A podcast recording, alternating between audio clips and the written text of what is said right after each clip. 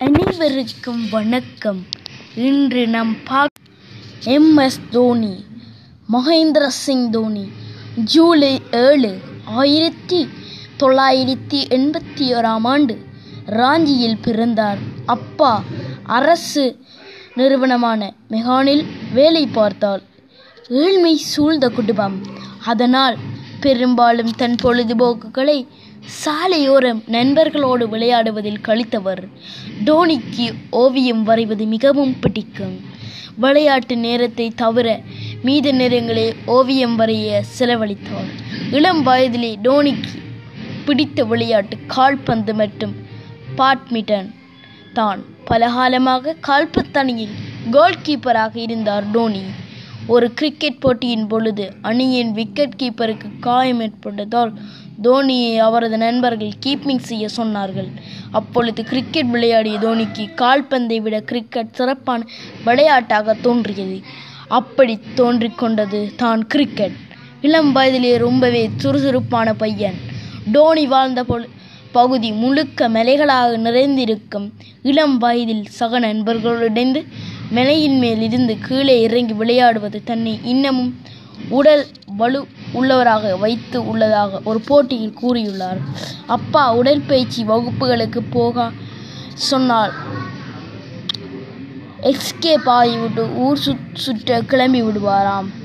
இளம் வயதிலே பீகார் அணியில் ஆடிக்கொண்டு இருந்தார். அப்பொழுது பல போட்டிகள் ஒன்றை ஆளான ஆளாக டோனி சதம் அடித்து பலரை வியப்பிலாட்டினார். அதனால் அவருடைய அணி தோற்றுக்கொண்டு இருந்தாலும் இதனால் பெரும்பாலும் தோனியால் இந்திய அணிக்கு நுழைய முடிவதில்லை. அந்த தருணத்தில் இந்திய அளவில் இளம் திறமைகளை கண்டறியப்படும் வேலையை பிசிசி செய்தது. அதில் தேர்ந்தெடுக்கப்பட்ட தோனி இந்திய அணிக்காக ஆடினார். அணியில் விளையாடிய தோனி சதம் அடித்ததை கண்டு வியந்தனர். தற்போதைய கேப்டன் சர்வர் கங்குலி அதற்கு பிறகு வஸ்கதே அணிக்கு எதிராக போட்டியில் களமிறங்கினார் தோனி ஆனாலும் ஆரம்பத்தில் ரன் அவுட் ஆனார்.